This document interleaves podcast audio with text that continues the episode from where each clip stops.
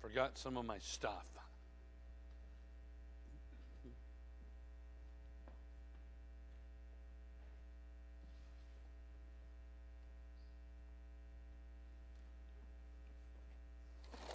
Here it is.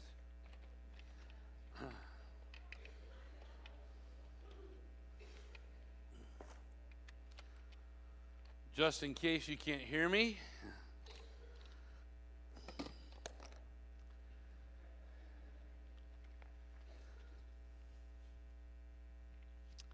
came across this uh, some time ago. it's called Almost Kicked Out of Church on Christmas Eve. We were new to town, and we heard that a certain church in town had fantastic, a fantastic Christmas Eve service. So we went with some friends, about 10 of us in all, to this church in downtown Princeton, New Jersey. The church was packed, and we were looking forward to a wonderful night. Our first clue that something was a little off was when the usher gave us the night's bulletin. And he warned us that there would be absolutely no talking before, during, or after the service. Huh, we thought. Hmm. We were chided several times by an usher to quit whispering, and this was before the service even started. Just before the service started, an associate pastor came out and requested that those in the congregation please refrain from singing for the paid professional choir found it difficult to perform with unprofessional singing. I'm not making this up. Well, the service started with the hymn, O Come All Ye Faithful. Who can resist singing, O Come All Ye Faithful? The now familiar usher appeared and hushed our unprofessional row right up. He was quite menacing. The second hymn was Hark the Herald Angels Sing. I have to admit, the choir was quite good. But unlike the rest of the congregation, our row couldn't resist singing. And we jumped in on the second verse. Immediately, our usher was upon us, this time giving us our final warning. One more time, and you're out of here, he quietly scolded us. It was miserable. This usher would stroll by our pew every few minutes and give us a piercing glare. Christmas hymn after Christmas hymn, and we couldn't sing a word. We were like prisoners in our pew. Did we really sing that poorly? Finally, the service was ending. Our candles were lit, and the hymn Silent Night was just beginning. Well, I ask you, who can resist singing Silent Night on Christmas Eve? It's irresistible. Soon a heavy hand fell upon my shoulder. You have to leave, son. You're singing again. It was our ever vigilant usher. I didn't move. Again, I heard, You have to leave, son. You're singing again. At this point, we were on the last verse of Silent Night. And in, un, uh, in unified Christmas Eve defiance, our whole row started to sing. We sang the hymn with ever increasing gusto. Would the usher make a scene? Would we be physically dragged out of the church for our clearly unprofessional singing? Would we be banned from Christmas Eve services forever? Perhaps it dawned on the usher that this was Christmas Eve. Perhaps the usher's bark was worse than his bite. Or perhaps the joy of Christmas came upon the usher that at that very moment, uh, I'll never know, but our usher relented and returned to his post. We finished the hymn, extinguished our candles, and headed for the door. There we were met by the very same usher who smiled, although he was the one who had pestered us all evening. He shook our hands and exclaimed, Merry Christmas. Please join us for Sunday services next week. We went to the church across the street the following Sunday. Can you imagine a church that won't let you sing? Especially at a Christmas time. to, to sing about the birth of the Savior of the world. A church now that would not let you sing to Jesus or about Him. Think about that for a moment. And I want to challenge you to not let the devil steal your song.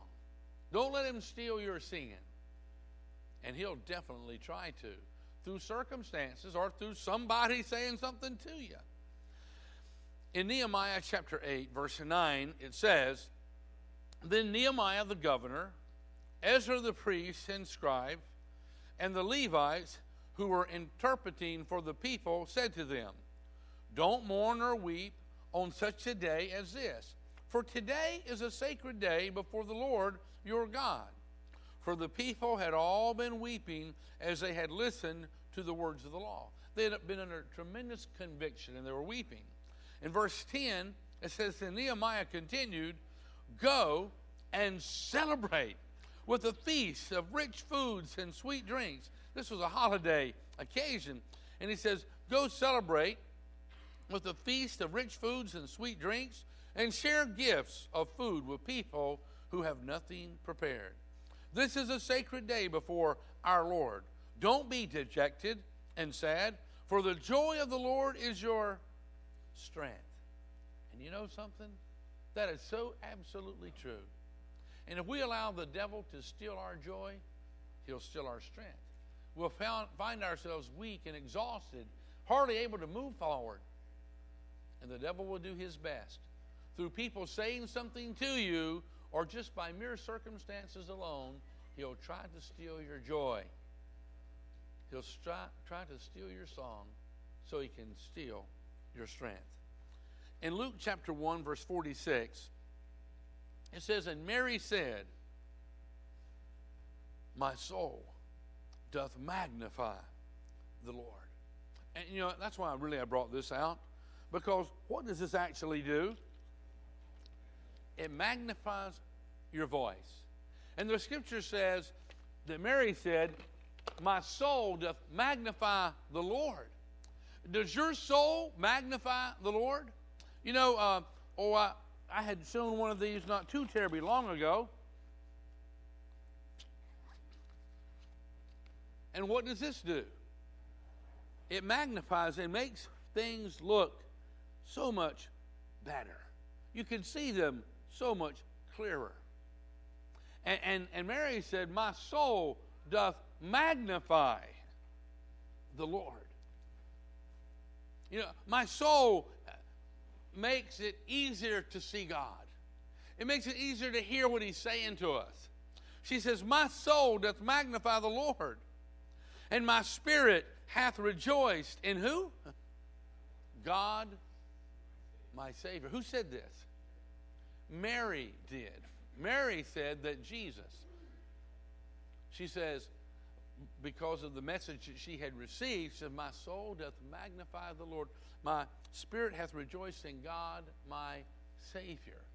Mary needed a Savior like everyone else because every human being ever born on this planet was born with this horrible disease called sin, this passed from generation to generation. And Mary said, My soul doth magnify the Lord, and my spirit hath rejoiced in God my Savior. For verse 49 says, For he that is mighty hath done to me great things, and holy is his name. Now, Mary had received a message from the angel of God that says, You're going to give birth to a baby. It's going to be the Son of God. He's going to be the Savior of the world. This angel simply told Mary, who was a virgin, you're going to become pregnant. And then she had to face her mama and daddy and say, Honestly, mom, I'm innocent. Honestly, dad. She had to face her fiance and say, I am innocent. I've done nothing wrong. She had to face her whole community. And they were a close knit, you know, neighborhood and community. She had to face the anger, the disappointment, the possible stoning for what they assumed she had done. And during this season of her life, with all the misunderstandings from parents, from fiance and from her whole community, Mary said, My soul doth magnify the Lord, and my spirit hath rejoiced in God my Savior. For he that is mighty hath done great things, and holy is his name.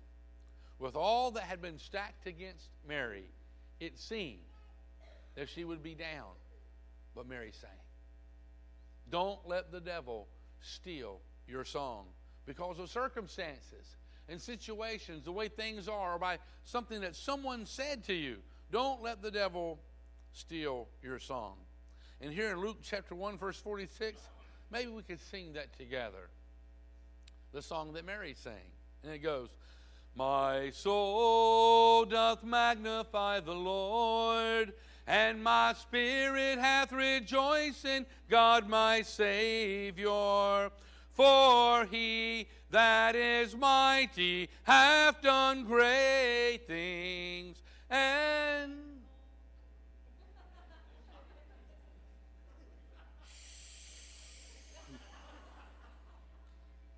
Let's leave the singing to the professionals, please. Mint? thank you.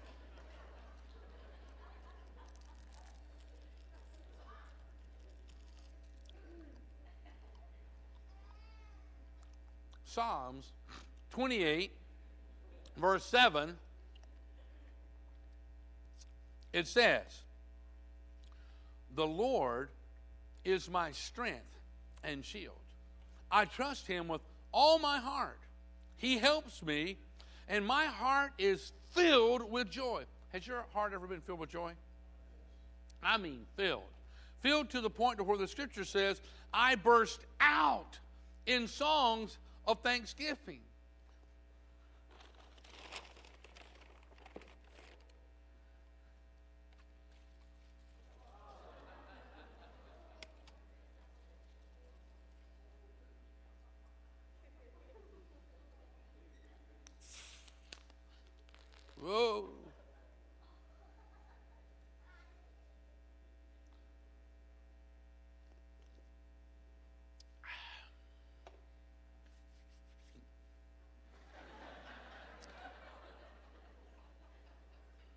It says, The Lord is my strength and shield.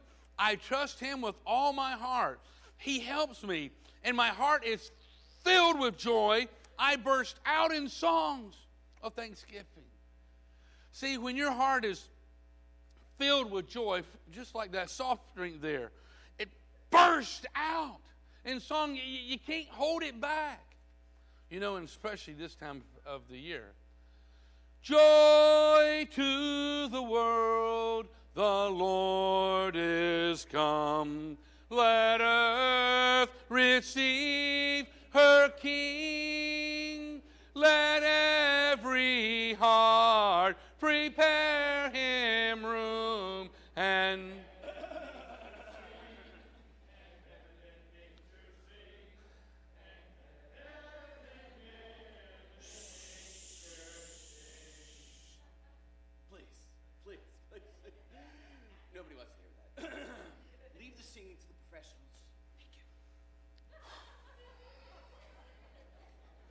Know, Jesus, he genuinely deserves first place in your life. Jesus deserves to be the focal point. Jesus deserves this, does he not? He deserves to be the very center point of your attention, not only at Christmas, but all through the year. Listen to what the Bible says here in John chapter 1, verse 1. It says, In the beginning, the Word already existed. Now, I don't know if you knew this or not, but before Jesus was born in Bethlehem, he already existed. He was with the Father. He was referred to throughout the Old Testament as the Word. And it says here, in the beginning, the Word already existed. The Word was with God, and the Word was God. He existed in the beginning with God. God created everything through Him, referring to the Word, who became known as Jesus. God created everything through Him, and nothing was created except through Him. Verse 4 says, The Word gave life to everything that was created, and his life brought light to everyone. Now, on uh, Friday night, when we began our Christmas services, when we were driving into church, uh, Susan and I, we, we noticed that there were so uh, many Christmas lights. It's about a 10 minute drive to get here. And there were more Christmas lights than we had remembered in the last several years on that little drive here. It's like, wow, wonder why. But I was thinking about, you know, how appropriate it is to have Christmas lights, even if people don't know why they put them up. At a time of the year that we celebrate the coming of Christ, at a time when the nights are, are, are, are longer, the darkness is longer, and at a time when darkness really seems to prevail across our world, that all these lights are going on in our communities and they're being burned, and people are seeing these lights because of the light of the world came and pierced the darkness for us and gave us hope. And the scripture here says in verse 4 the word gave life to everyone that was created, and his life brought light to everyone. Verse 5 the light shines in the darkness, and the darkness can never extinguish it. Verse 9 goes on to say, The one who is the true light, referring to Jesus, who gives light to everyone, was coming into the world. Verse 14. So the Word became human. King James Bible says the Word became flesh and dwelt among men. Here in the New Living Translation it says, So the Word became human and made his home among us. He was full of unfailing love, limitless love, and faithfulness. And we have seen his glory, the glory of the Father's one and only Son. It's talking about Jesus, talking about the Word became flesh, came here, for God so loved the world that he gave his only begotten Son. Well, in Colossians chapter 3, verse 16, listen what it says. It says, Let the word of Christ, and if you want to become one with Christ, if you really want to get to know Jesus, if you really want to become one with Him, you open this book and you allow it begin to meddle with you. You'll take it in, it'll bring about a transformation in your life. And He says here, let the word of Christ, the message, have the run of the house. You know, uh, this past summer, we did quite a bit of traveling back and forth down south. First uh, was when uh, Benjamin was uh, graduating, you know, from uh, Parris Island.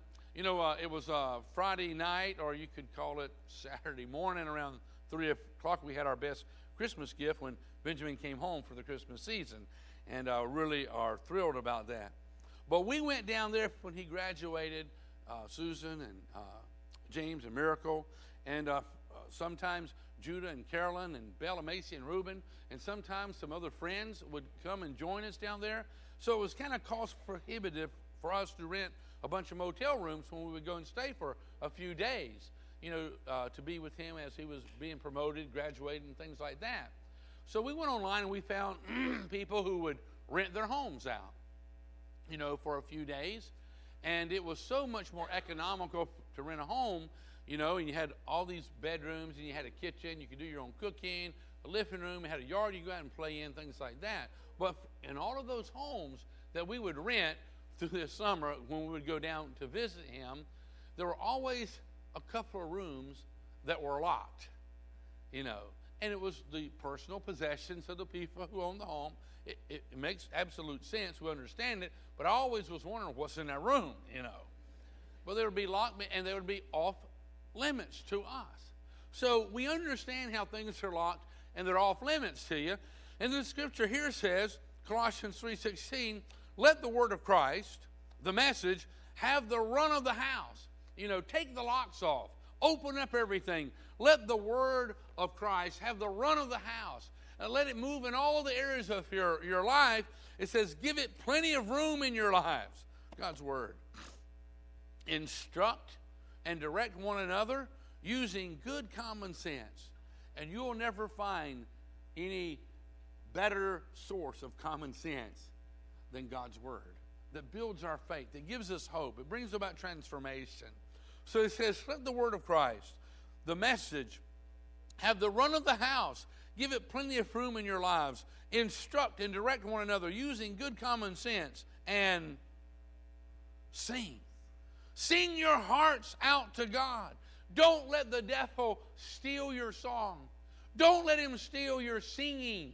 Don't let the devil steal your joy. And then the very next verse, verse 17 says, Let every detail in your lives, your words or your actions and whatever, be done in the name of the Master Jesus. Thanking God, the Father, every step of the way. And then in Psalm 69, the psalmist says, Then I will praise God's name with singing. I will honor him. And, and, and, honor means I'm going to magnify him. I'm going to honor him. My soul doth magnify and honor him. And the psalmist says, I will praise God's name with singing and I will honor him with thanksgiving. Reminds me, as I read that verse, an old song we used to do. He goes, I will praise the Lord. I will praise the Lord no matter what tomorrow brings or what it has in store.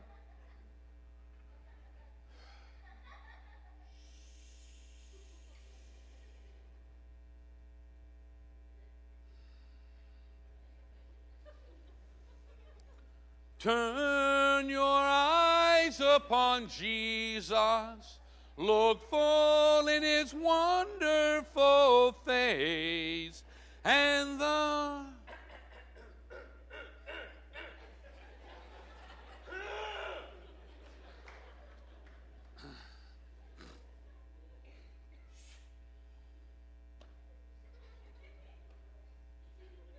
Oh, come, let us adore him. Oh, him. Oh, come, let us adore him. Christ the Lord.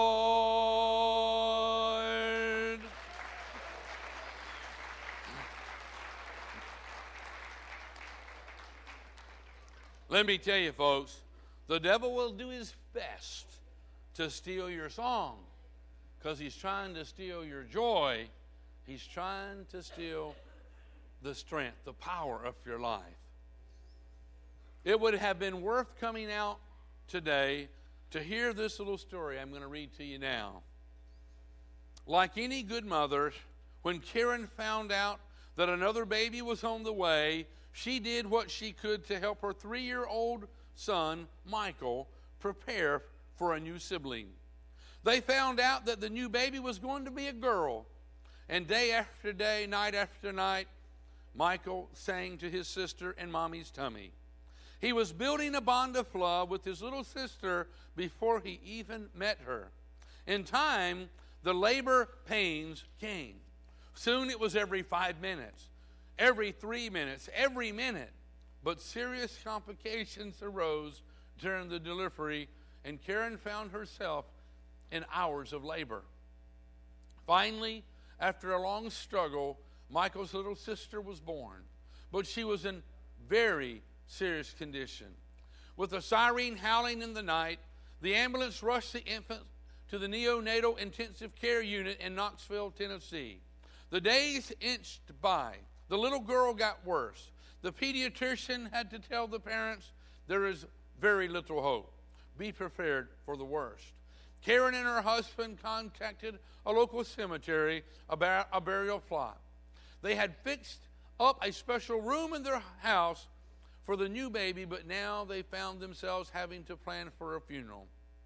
Michael, however, kept begging his parents to let him see his sister. I want to sing to her, he kept saying. Week two in intensive care looked as if a funeral would come before the week was over. Michael kept nagging about singing to his sister, but kids are never allowed in the intensive care. Karen made up her mind, though, she would take Michael whether they liked it or not. If he didn't see his sister right then, he may never see her alive. She dressed him up in an oversized scrub suit and marched him into the ICU. He looked like a walking laundry basket. But the head nurse recognized him as a child and she bellowed, Get that kid out of here now! No children are allowed. The mother rose up, strong and caring, and the usually mild mannered lady glared steel eyed right into the head nurse's face. Her lips a firm line. He is not leaving until he sings to his sister. Karen towed Michael to his sister's bedside. He gazed at the tiny infant losing the battle to live. After a moment, he began to sing. In the pure hearted voice of a three year old, Michael sang, You are my sunshine, my only sunshine. You make me happy when skies are gray. Instantly, the baby girl seemed to respond. The pulse rate began to calm down and become steady. Keep singing, Michael, encouraged Karen, with tears rolling down out of her eyes. You never know, dear, how much I love you. Please don't take my sunshine away. As Michael sang to his sister, the baby's ragged, strained breathing became as smooth as a kitten's purr. Tears had now conquered the face of the bossy head nurse. Karen was glowing. You are my sunshine, my only sunshine. Please don't take my sunshine away. The next day, the very next day, the little girl was well enough to go home. This is found in Women's Day magazine. They called it the miracle of her brother's song. The medical staff just called it a miracle. Karen called it a miracle of God's love. I'm telling you, there is power in a song. Power in a song. This past August, this young girl, whose name was Mary Lee, she turned 24 years old. And she says her greatest gift is that of singing. There is power in a song. Don't let the devil, through circumstances in your life, steal your song. Don't let him steal your singing. Don't let him steal your joy, for therefore he will steal your strength if you give in to that. Now, I'd like us to close this morning with a little theological truth that I believe will have profound impact upon you for uh, years to come.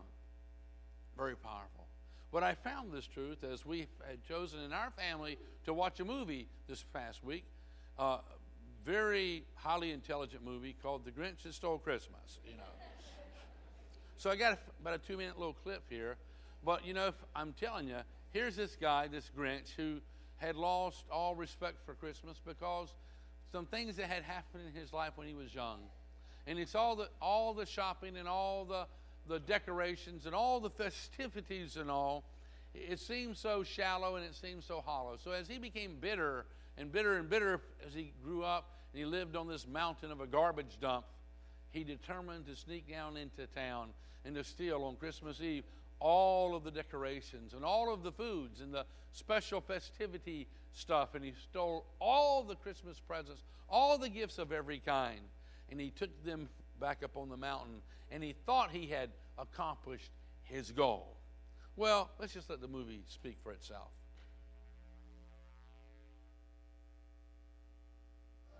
Now for the final note in my symphony of downright nasty, not niceness.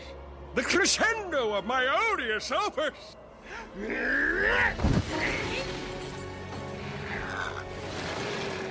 Oh, the wailing and the gnashing of teeth. The bellowing of the bitterly bombed out. It'll be like music to my ears.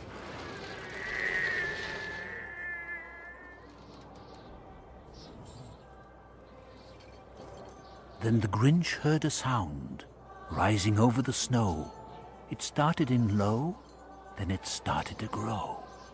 Huh? Huh? But the sound wasn't sad. Why, this sounded merry. But it was merry. Very. Every who down in Whoville, the tall and the small, was singing without any presents at all.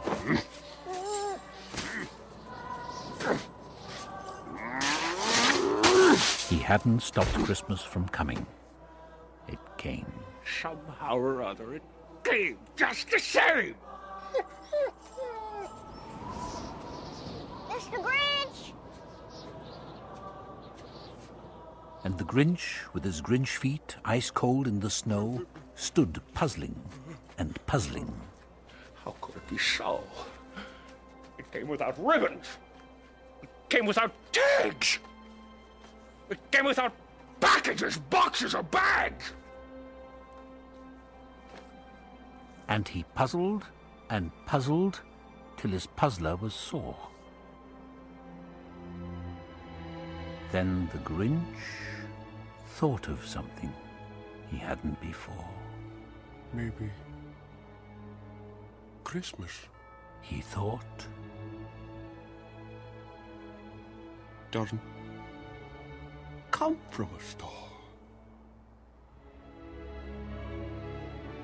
Maybe Christmas, perhaps,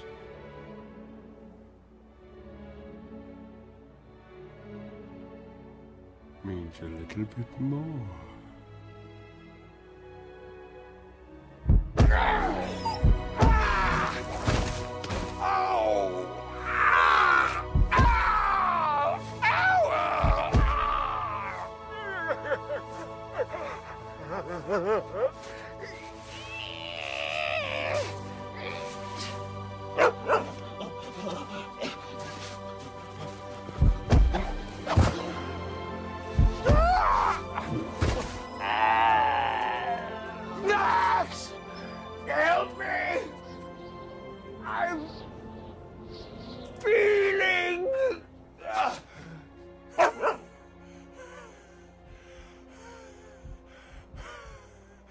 And then? Well, in Whoville they say that the Grinch's small heart grew three sizes that day.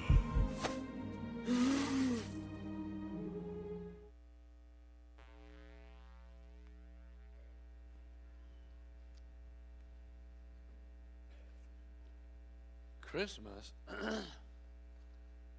doesn't come from a store. Perhaps, maybe Christmas is a little bit more. I've heard people tell me because of their situation and low finances at this time of the year, they go, Well, we'll have no Christmas this year.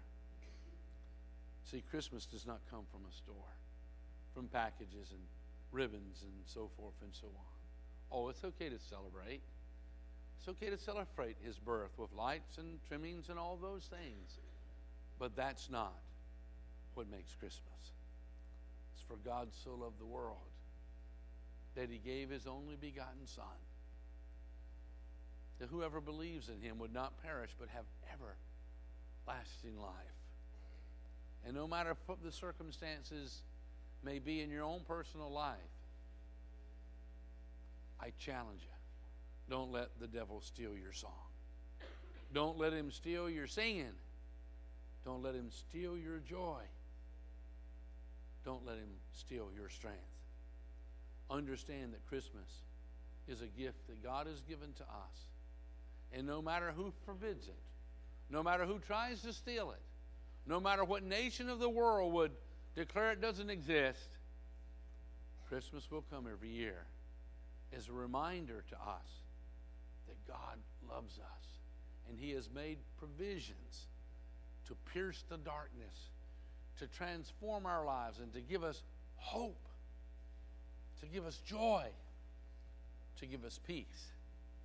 And I think it'd be very appropriate today, as on every celebration of someone's birth, that you normally would give the person who celebrates their birthday a gift. So I want to challenge you to give Christ your heart. Give him your life today. And if we could just bow our heads together, and those of you who know Christ, would you reaffirm your faith in a declaration in this Christmas season? And those who've never welcomed Christ into your life, you've never really yielded or surrendered your life to Him, would you join us and do just that this day? Would you pray with me right now? Dear Heavenly Father, I believe that you love me. And I believe you've got some great plans for my life to give me hope and a future.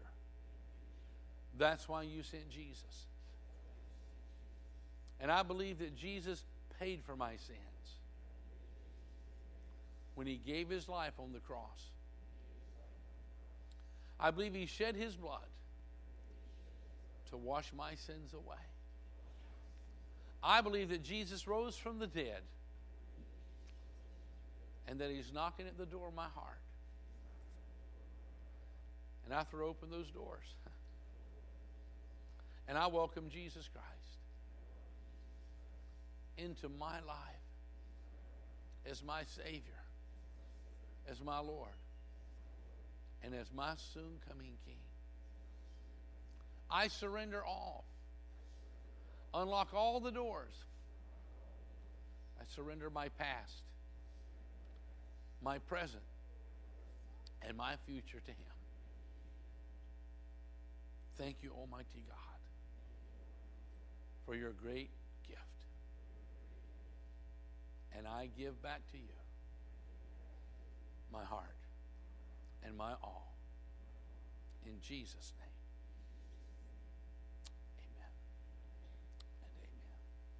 You know, before we leave, let me see here. Um, can I borrow? Can I borrow that mic? Thank you, sir. You have a little connections uh, card there on your seat, and it has a little uh, weekly challenge that I like to give our congregation every week.